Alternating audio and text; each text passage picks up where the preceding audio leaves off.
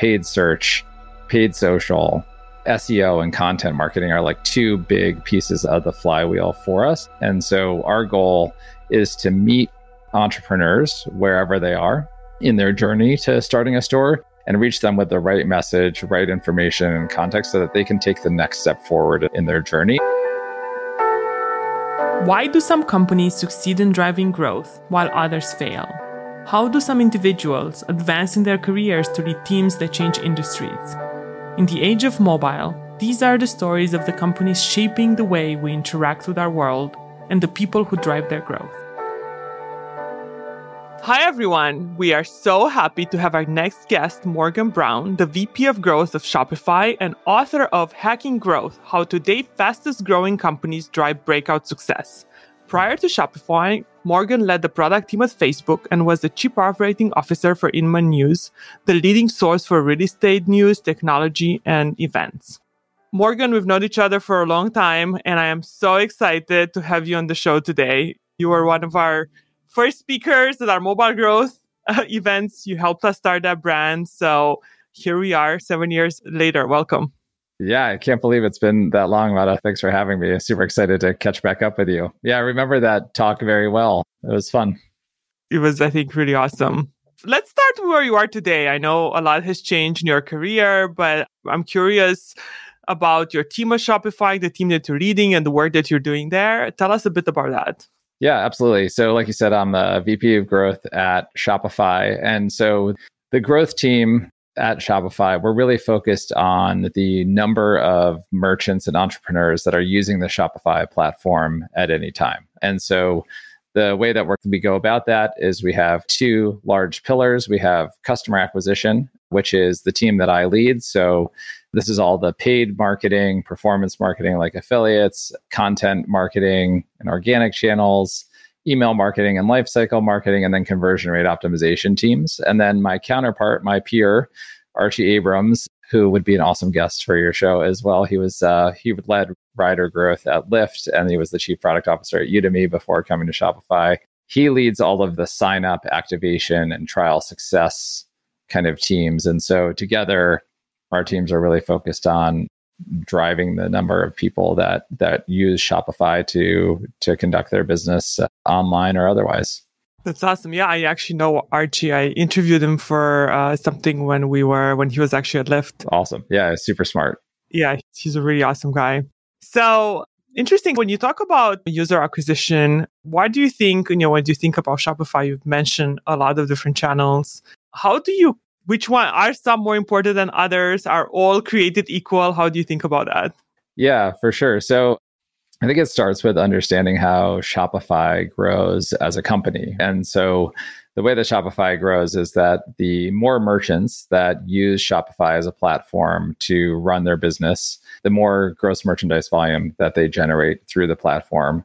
A portion of that revenue we can then invest in making our platform better for merchants. So we can enable more capabilities, more tools, all of that. And then making the platform better then attracts more merchants. So that's the, the big Shopify flywheel. And then if you kind of drive into the more merchants piece, that's where the customer acquisition flywheels come in, where we generate some visitors, some portion of those visitors ultimately become merchants we take a portion of the revenue generated from those merchants and we put those back into our core channels, which generate more merchants coming to them, and that flywheel spins. And so, as owners of that customer acquisition flywheel, we're helping power one piece of the overall Shopify flywheel. So, that's kind of conceptually how I think about it. And then, in terms of your specific question around the channels, yeah, there are core drivers of that customer acquisition flywheel. I think one that is unfair advantage for Shopify is just our brand. People love the Shopify brand. Shopify has long been a merchant obsessed company. If you contrast it, say, with Amazon, Amazon is customer obsessed. So they focus everything on the customer. We are merchant obsessed. So we focus everything on the merchant. And therefore, merchants have a lot of trust and faith and belief in the Shopify brand. And so, one huge component is that word of mouth merchant referral piece that the company's done a great job over the last like decade plus building that brand. So that's one kind of unfair advantage. But then, you know, kind of traditional customer acquisition channels like paid acquisitions, paid search, paid social, SEO and content marketing are like two big pieces of the flywheel for us. And, and so our goal is to meet entrepreneurs wherever they are in their journey to starting a store and reach them with the right message, right information and context so that they can take the next step forward in their journey. And so, you know, whether that's on our content marketing, understanding what people are looking for in terms of starting a business or starting an online store, and then helping them by creating the content that's going to answer those questions. And that's one big uh, part of our business. And then obviously on the the paid acquisition side, you're kind of in the mid and lower funnel in terms of like intent and conversion. And so there we want to reach people who are looking to get started and make it as easy as possible to do that. So uh, happy to dive more into the specific channels and the stuff we're doing there, but that's conceptually how we think about customer acquisition.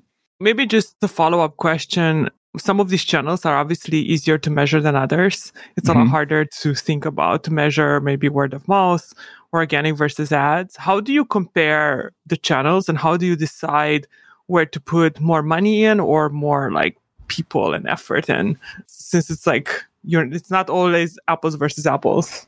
Yeah, for sure. It's a really good question. And it's something like we're constantly iterating on and learning every day.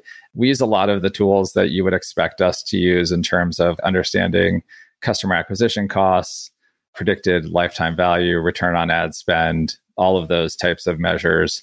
But at some point, we also just have a general point of view on the world in terms of what we're trying to accomplish. So I'll give you a specific example here.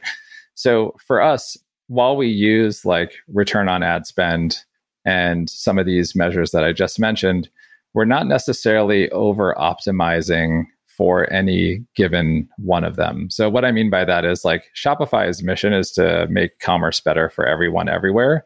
And our mission is to make it as easy as possible for entrepreneurs to get started on their path to like independence and creating economic independence. And so, while that's a very high level statement, what it means is like in our customer acquisition, we're not necessarily optimizing for the smallest, most profitable group of people.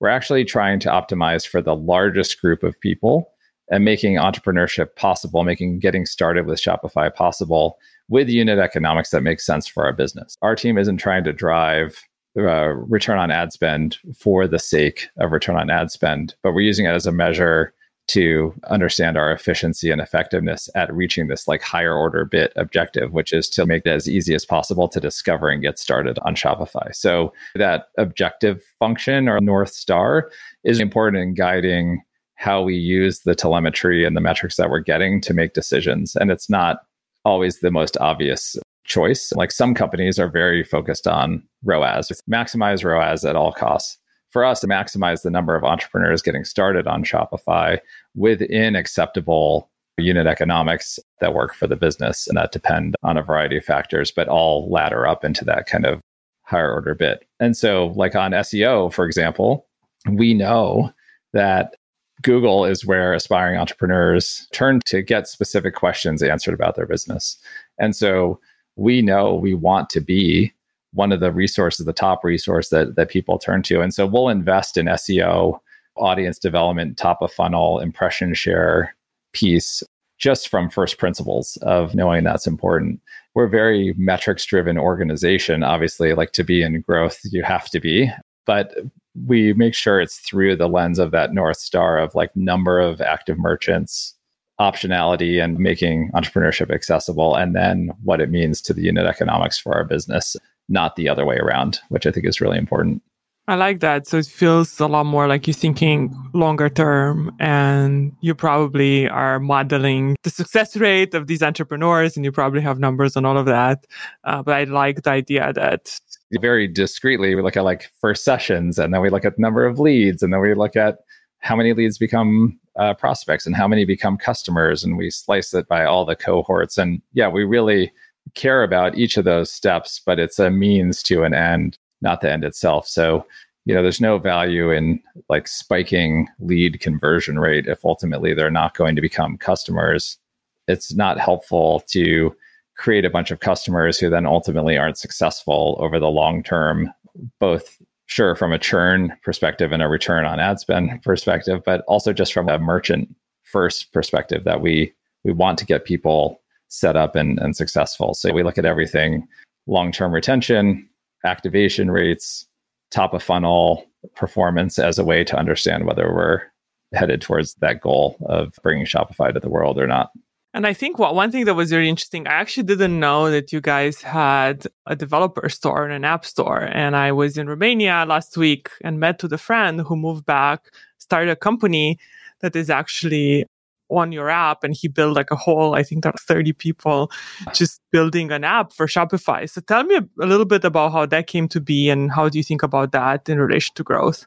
Yeah for sure. So the Shopify has a huge ecosystem of app developers, agencies, and other partners that, you know, extend the capability and the product market fit of Shopify to very uh, important and different use cases. When you think about Shopify and Shopify growth, there are many teams, many growth teams, even at Shopify, that are working on separate parts of the business. So, for example, our ecosystem team really does the work to drive the growth and the success of that ecosystem platform. So they've made changes to the way that our fee structure is on the, the App Store. Kind of the theme store is another piece of that puzzle, and our partners, and so on. And so there's a team that's really focused on that. We have growth teams that are focused on uh, specific business lines, so like Shopify Capital and Shopify Shipping and Fulfillment Network. And then we have our revenue growth team, which is really focused on that's the Shopify Plus team, which is focused on that enterprise and high end brand part of the business, which is the Kylie Jenners and the Red Bulls and the staples.com and that type of thing. So you have different growth teams focused on different functions and they all support the the Shopify flywheel in one way or another. But yeah, I think the ecosystem team is incredibly important because it's a superpower that makes Shopify as extensible as possible without overcomplicating it. I think one of the product principles that Toby Lütke often talks about is like, hey, we want to solve the majority of people's problems in the best, most elegant, easiest way, simplest way possible. But then we want to make the ability to solve problems possible for those edge cases, for those other business models, that type of thing. And I think that's really where the ecosystem comes into play is that like that person you met in Romania can build an app that extends the product market fit of Shopify for a given segment of business. It's a superpower for the platform. And it's just another way that Shopify enables entrepreneurship. Yeah, so it's a win-win-win. It's more app developers. I love it. Create more yeah. product market fit, create more entrepreneur op- and it's another flywheel that spins and it makes us Shopify extensible for all sorts of use cases that we could there's no way we could build ourselves. That's very cool. Tell me a bit, you know, I've I follow you on LinkedIn or I think we're connected on LinkedIn. And I think one thing I've noted Morgan is always hiring. always hiring. always hiring. So tell me a bit about how, you know, you're after you joined Shopify, how did you build your team? How did you grow your team? I think these teams are structured very differently depending on the company. So I'm kind of curious how you did it. Yeah, for sure. So kind of going back to our overall organization structure, we have the growth marketing pillar, which is mine, which is kind of the customer acquisition side. And then we have growth product, which is Archie's, which is the activate sign up activation, trial success, retention piece. And so those are kind of the two pillars.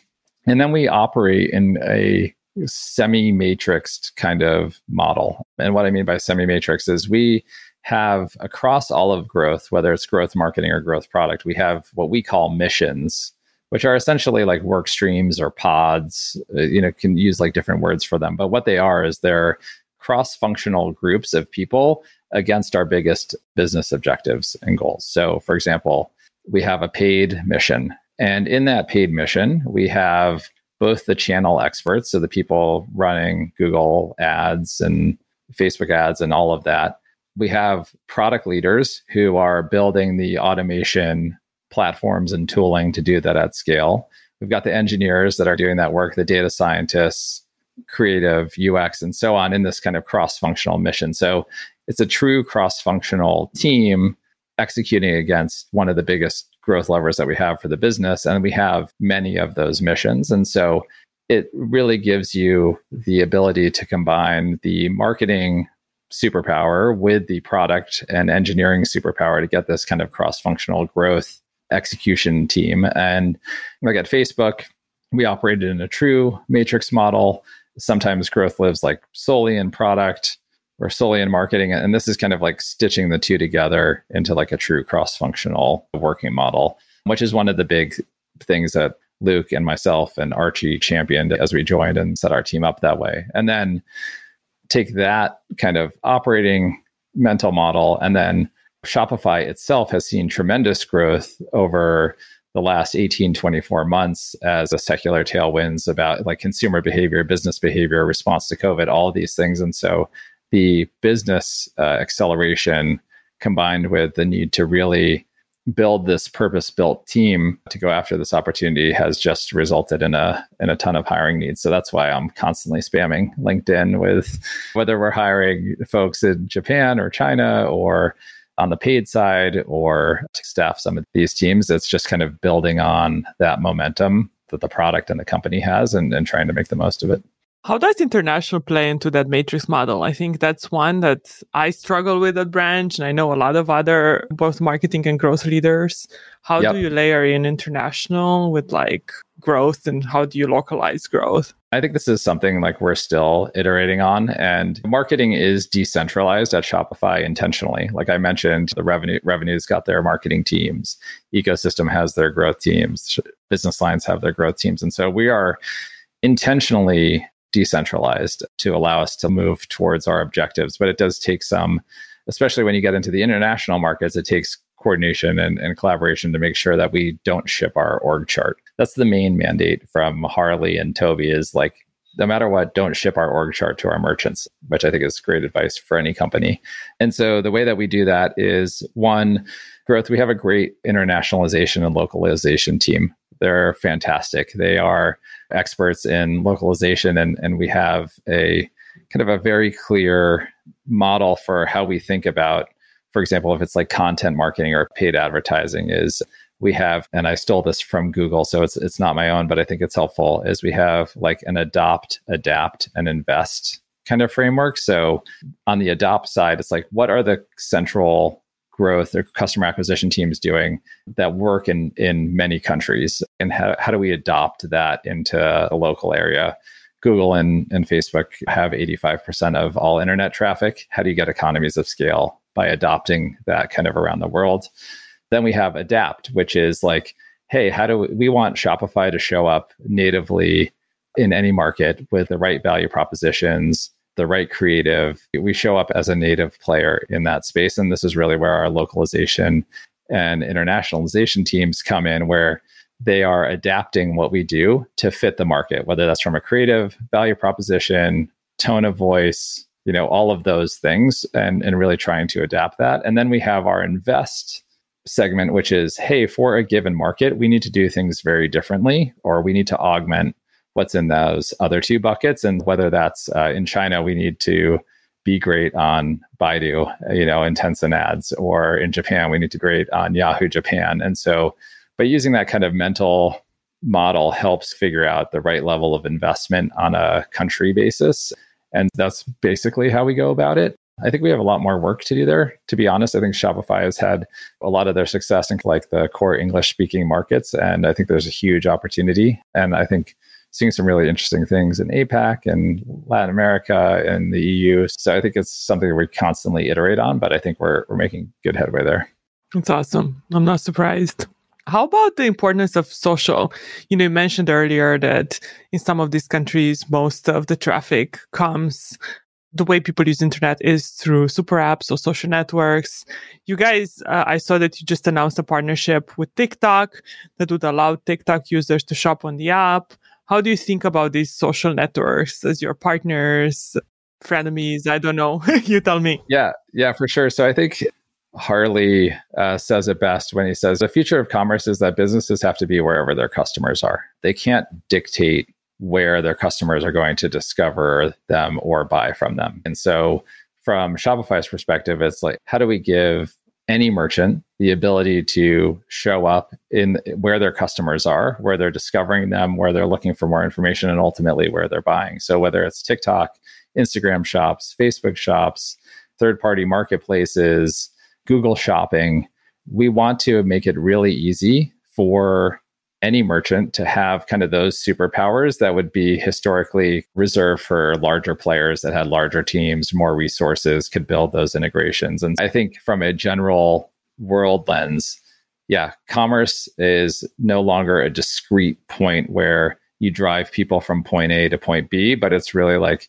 where they are is where that action is going to take place. And then how does Shopify show up there in the best way possible for merchants? I think whether it's TikTok or Instagram shops, I think you'll continue to see as there are more platforms and more ways to buy, you know, Shopify wants to make it as easy as possible for our merchants to participate in. And so I think that's really what drives that kind of channel channel strategy.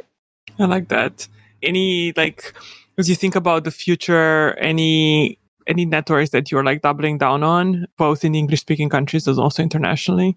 I don't know about like specific networks, but uh, there are like movements that I think are really interesting. Shopify just announced our first NFT collaboration with the Chicago Bulls. And so, kind of non fungible tokens, cryptocurrency, the creators, you know, kind of making it really easy for creators to monetize. And so, I think as you see commerce evolving in terms of who's participating in it, what's being sold, I think it's really exciting that Shopify is at the front of that, doing some cool stuff with augmented reality products and, and that type of thing. So if I think about the big macro trends of like Web3, metaverse, those types of, of things, uh, Shopify definitely has kind of irons in the fire on those fronts.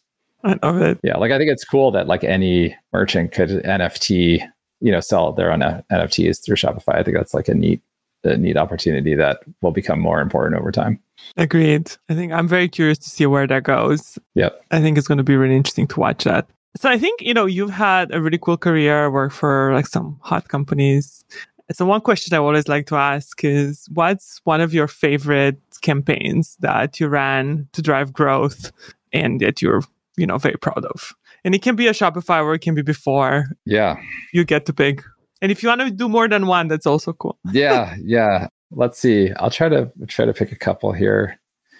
I think one of the cooler ones is before Shopify. So uh, I'll go. So when I was at Inman, even before Facebook, basically Inman is a real estate publication. It's a trade publication. It's kind of like an Adweek or like a small Bloomberg, but basically like a very niche kind of media company. They had a very specific business model, which was like ad revenue from page views and then offline events. And the way the business worked is like it operated at a loss 10 months out of the year. And then two months it had wild profitability anchored around like two events that they had, one in the first half of the year and one in the, the second half of the year. And so that was the business model. But when I joined, we did a bunch of basic stuff like we fixed the SEO because it's a content site. We like really understood SEO. We figured out what would drive viral sharing of articles that would like fix the fix the ad engine underneath it. So we did a bunch of like structural stuff. But one of the things that really stood out to me was that in this space there was no there's very little competition. And so there was a premium that the news that we were producing could be we weren't getting a fair price in the market for it with the ad model. So we basically introduced a subscription uh, model to it and it was highly defensible, super high value, business expense, single source of truth, you know, very differentiated kind of content than anywhere else you could get. And that subscription product really took off and, and ultimately ended up driving, you know, about 40% of the company's revenue. And so when I left, we had 10x the run rate of that company, mostly based on the subscription growth. And so that was really a good lesson for me in understanding like, hey, for what you're offering, is it priced right in the market? Is the value exchange equitable or not? And in this case, the answer was no. Like the company was clearly leaving a lot of opportunity on the table based on its unique value proposition, based on the business model it had chosen. And so, like, really getting to build that and grow that subscription was really fascinating. And we did it through a couple ways. We did a lot of customer acquisition, a lot of partnerships. We also built a really big kind of enterprise kind of subscription model through a sales driven process. So we did a bunch there. That was really interesting. What were the results in the end? Yeah, I mean, the results in the end were like 40% of the top line revenue coming from the subscription. That's awesome. Wow. So, yeah, and like that comp, uh, Inman was actually just acquired last month and a huge driver of it, you know, of that acquisition was the recurring revenue. So that was very cool. And then there's like smaller things like when I was at Qualaroo, we launched growthhackers.com, which was like a community play to aggregate a lot of like marketer intent. I've done some viral campaigns uh, in the past. I think the stuff at Facebook is super impactful and super interesting, but so specific to the Facebook ecosystem. So there at Facebook, it was a lot of like ranking and recommendation tuning. So I was working on a product called Messenger Kids, which is a family messaging app where the parents are in control of the messaging experience, like YouTube Kids. So a lot of that growth comes from on platform, like on Facebook. And so Facebook has a lot of distribution channels built into it for its internal products. And obviously, there's a lot of like ranking and recommendation happening in the news feed and in almost any surface in Facebook. And so there was really building my ML capabilities and understanding how ML rankings and recommendations drive growth. And so, kind of a, almost very different skill set there, but was a lot of fun. And so, lots of interesting kind of, hey, if we change how we think about the value of this event or this feature set in a model, what does that do? in terms of performance. And so, yeah, it's hard to generalize those to like things you should also try. But I think the general area of ranking and recommendation is is something that a lot of growth teams have not invested heavily in that depending on the scale you're at can be really interesting. And obviously you need like sufficient scale to do that well. But yeah, that was kind of some big learnings from Facebook anyway. How do you do that? I think uh, one thing I heard is in in many cases, some of that is a lot of that t- t- tends to be manual until mm-hmm. you start like learning and building your system. So I'm just curious if that was true, if how much of it started manual and then turned into algorithms or was it algorithms from the beginning? I think it's a hard thing to do. I, I've dabbled a bit into that and it's not easy. Yeah, for sure. I think you're right. Like I think ML can get like it sounds very like highbrow and complicated, but essentially what you're looking for is you're looking for things that correlate with success for however you define that and then figuring out how to identify those correlates and then get more people into similar states or conditions that correlate with success and seeing if it's actually causal or not. So what I mean by that. And so you can start very manually. So, for example, at Inman before Facebook, so small business, 30 people, one data analyst, right? So, no data science, no ML team. But we were trying to figure out if there were predictors of long term retention based on website behavior, right? So, we logged a bunch of event data into Segment. And then we tried to tease out which events correlated with low the lowest churn rates that we would see. And so some of this stuff is not rocket science. It becomes very obvious very quickly. If you're in a longer subscription plan, you're less likely to churn. Duh, right? Like that's a no brainer.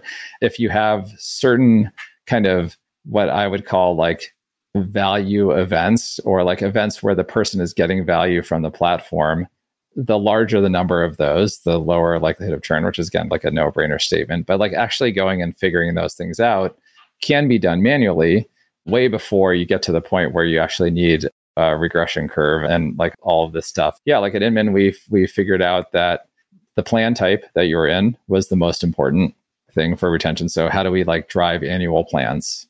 It's easy. The second one was, hey, if you read X number of articles in a given month, you could plot that curve really easily. If you read zero articles a month, you're most likely to churn one, two, three, and then it starts to level out at four. So we're like, oh, cool. If we can get you to read one article a week, we probably have a better chance of making you successful. And then you can go test that assumption, you know, through A B testing or cohort based look at things. And so, yeah, you can start off very manually there. And then as your data sets start to grow, then you can get more sophisticated in like identifying these events and so on. But I think it starts with the very first step, which is like actually understanding the eventing and the, the clickstream data and the customer data coming from it. Like, what's the upstream source they're coming from? What's like do we have the right event logging and, and most of the places don't i mean even coming into to Shopify, one of the the first things, one of the big foundational infrastructure things that we're doing is just like improving our fidelity of our event logging to kind of get like higher fidelity understanding in some of the key surfaces and, and user flows. So I think it's like endemic everywhere that you've got to kind of start there. Very cool. I feel like I've been saying that for years, but it's all, still always true. like even at Facebook, we would go into we'd go into a flow and be like, what's happening in this flow? And you try to build a, a funnel and you'd be like, oh, we don't have enough logging here. So the first thing to do is log the flow, let it run for yeah. like another seven days, then look at the data, then make a decision.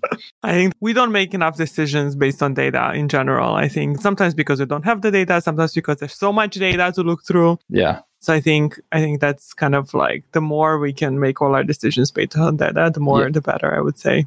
Yeah, well, and sometimes it's boring too, right? Like like one of the like not sexy truths of like growth is like sometimes you just have to go do like the really yeah. like boring stuff. It's not flashy. It's not viral. Like i remember at facebook like digging through event logs event by event looking for you know and not like kind of like like oh there's like 11% of these events look weird. Like what's yeah. going on here? And you know, like that's an 11% win is a huge win. But, you know, unless you're going through thousands of rows on a spreadsheet, you're not going to, going to find it. And so being willing to actually do that yeah. work as opposed to like always trying to hit home runs is, I think, what separates like great growth teams from those that say they're a growth team. That's a quote. I think we're going to use that quote uh, I nice. think that's a really good one. So, Morgan, you've had a really cool career and you wrote a book. How did you get into growth? What made you decide to write the book? And then do you actually think that book helped your like career after? So uh, how i got into growth so in college i found that i was really good at marketing stuff mostly events like promoting like charity events or parties or you know kind of kind of like actually like driving results of like social gatherings is kind of what I was good at. I was not That's good awesome. at the school stuff. So you were the promoter. You were a promoter in college. Okay. I was like a, I was like a wannabe promoter. It was more like we were never able to like throw really good parties, and so I was like, what? How do you throw like a really good party? And there was like some non-obvious like kind of psychological things that you could do. Like the idea of like, hey, there being a line at a door, making more yeah. people want to come into a party is like a very real thing. And so I learned a bunch of these kind of things offline. But I'd always had an interest in, in computers. Uh, like I used to, like I had a Tandy TRS-80 in my bedroom. Used to like hack together a bunch of like, you know, the last language I could actually like code in with any competency is like basic. So when I left college, I really was like, I just want to work in the internet industry. I started in operations. I worked at a startup. Uh, you know, if you are like reasonably competent and like willing to just work very hard, you'll get more opportunity thrown on you. I got a whole bunch of opportunity in terms of like product marketing, product management, digital marketing. When that uh, program kind of imploded, or when that uh, company imploded in the dot com bust, I went and worked at like a Razorfish type digital marketing agency. This is like 2000. So people are just getting websites at this point. And what I learned is like there's a bunch of stuff you could do from like traditional advertising, like spend to put like banners on like AltaVista and stuff like that. But actually, the stuff that actually drove traffic was things like, hey, we could launch a community forum. We could launch an email newsletter. We could do uh, SEO, which at that point was like, you know, putting white text on the bottom of white pages and, you know, all sorts of like not great SEO practices. But what it basically taught me was like there was a different toolkit, many of which was kind of like light building lightweight products. Like I built like, you know, mortgage and recipe calculators, different databases, community forums, like it's kind of lightweight product management for the web, which kind of gave you way more traffic and users than any given like single ad campaign could. So that's kind of what like sparked my interest in this like weird intersection between like customer acquisition and product management.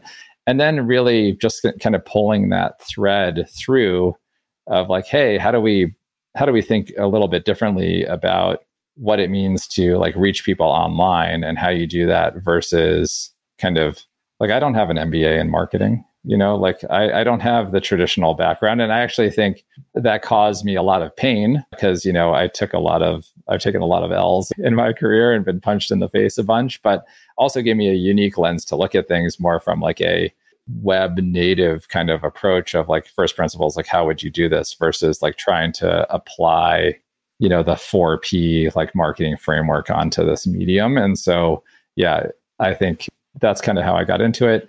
I wrote the book because there literally was no canonical source. Like one of my favorite endorsements of the book is from James Currier, where he was like, you know, Morgan and Sean have finally documented what we've been talking about in back rooms and small huddles for years, which is like, hey, this is how you actually optimize customer acquisition and customer growth programs at like web kind of scale. And so that was the greatest compliment uh, to me, which was like, yeah, we just, it really was a way to document and share this like craft kind of more broadly because I think there's a lot of confusion even today and like what growth means. And I definitely take part of the blame for that with the whole like growth hacker uh, thing. And I think like that's that phrase is no longer worthwhile, but I think the methodology uh, and kind of the process to doing it is still really valid. And then, yeah, I think in terms of my career, did it help?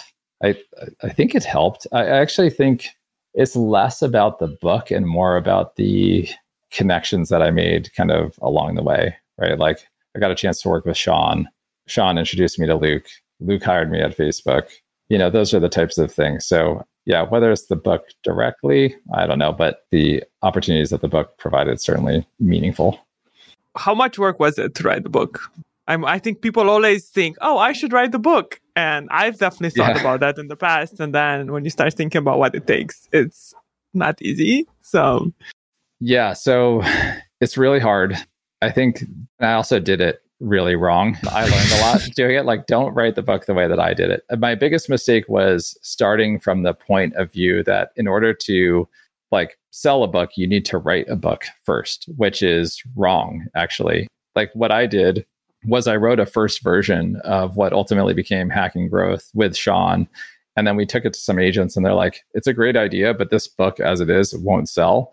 So I ended up writing 100,000 words that we scrapped. We never wow. used. I have as a Google Doc somewhere. And our agent, Lisa DiMona, who is like an amazing book agent, she's the agent for like Seth Godin, Reid Hoffman, you kind of name it. She was like, This is a great idea. Forget writing the book, write the book proposal. So that we put the whole book down, just focus on the book proposal. That took like eight months. Then once the book proposal was sold, then you have to write the book. Uh, that's when the writing really starts.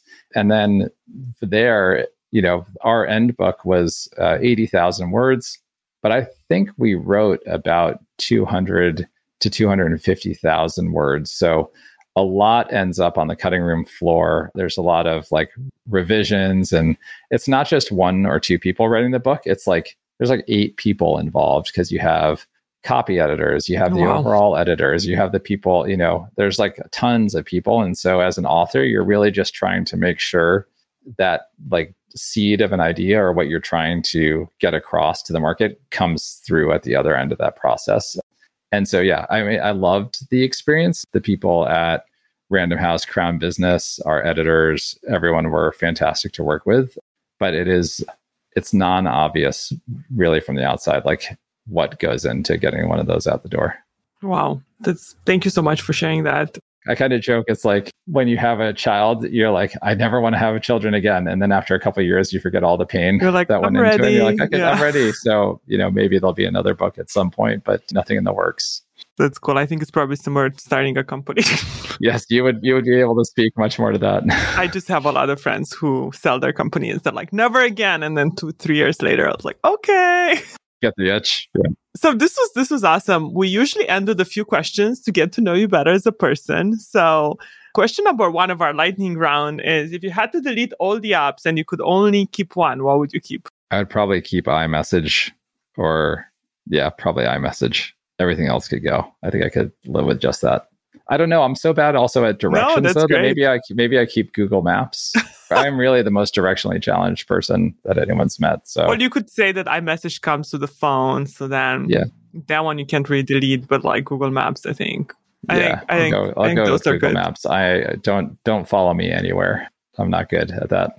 And then if you had an app that could you could speak to one animal, what would that be? I'm hearing a dog in the background. Is that the animal, or maybe not? You, you tell me. I do have two loud dogs. Uh, unfortunately, they're very yappy. They're very lovable, but working from home is challenging sometimes. I think who would I want to talk to? I'd probably want to talk to some kind of bird, you know, just mm. like tell me what it's like to fly and like look down on a bunch of stuff. I think that would be pretty interesting. So maybe like an eagle or something like that. I like that. We haven't had that answer before. That's very original. And then lastly, what's a one unlikely app on your phone?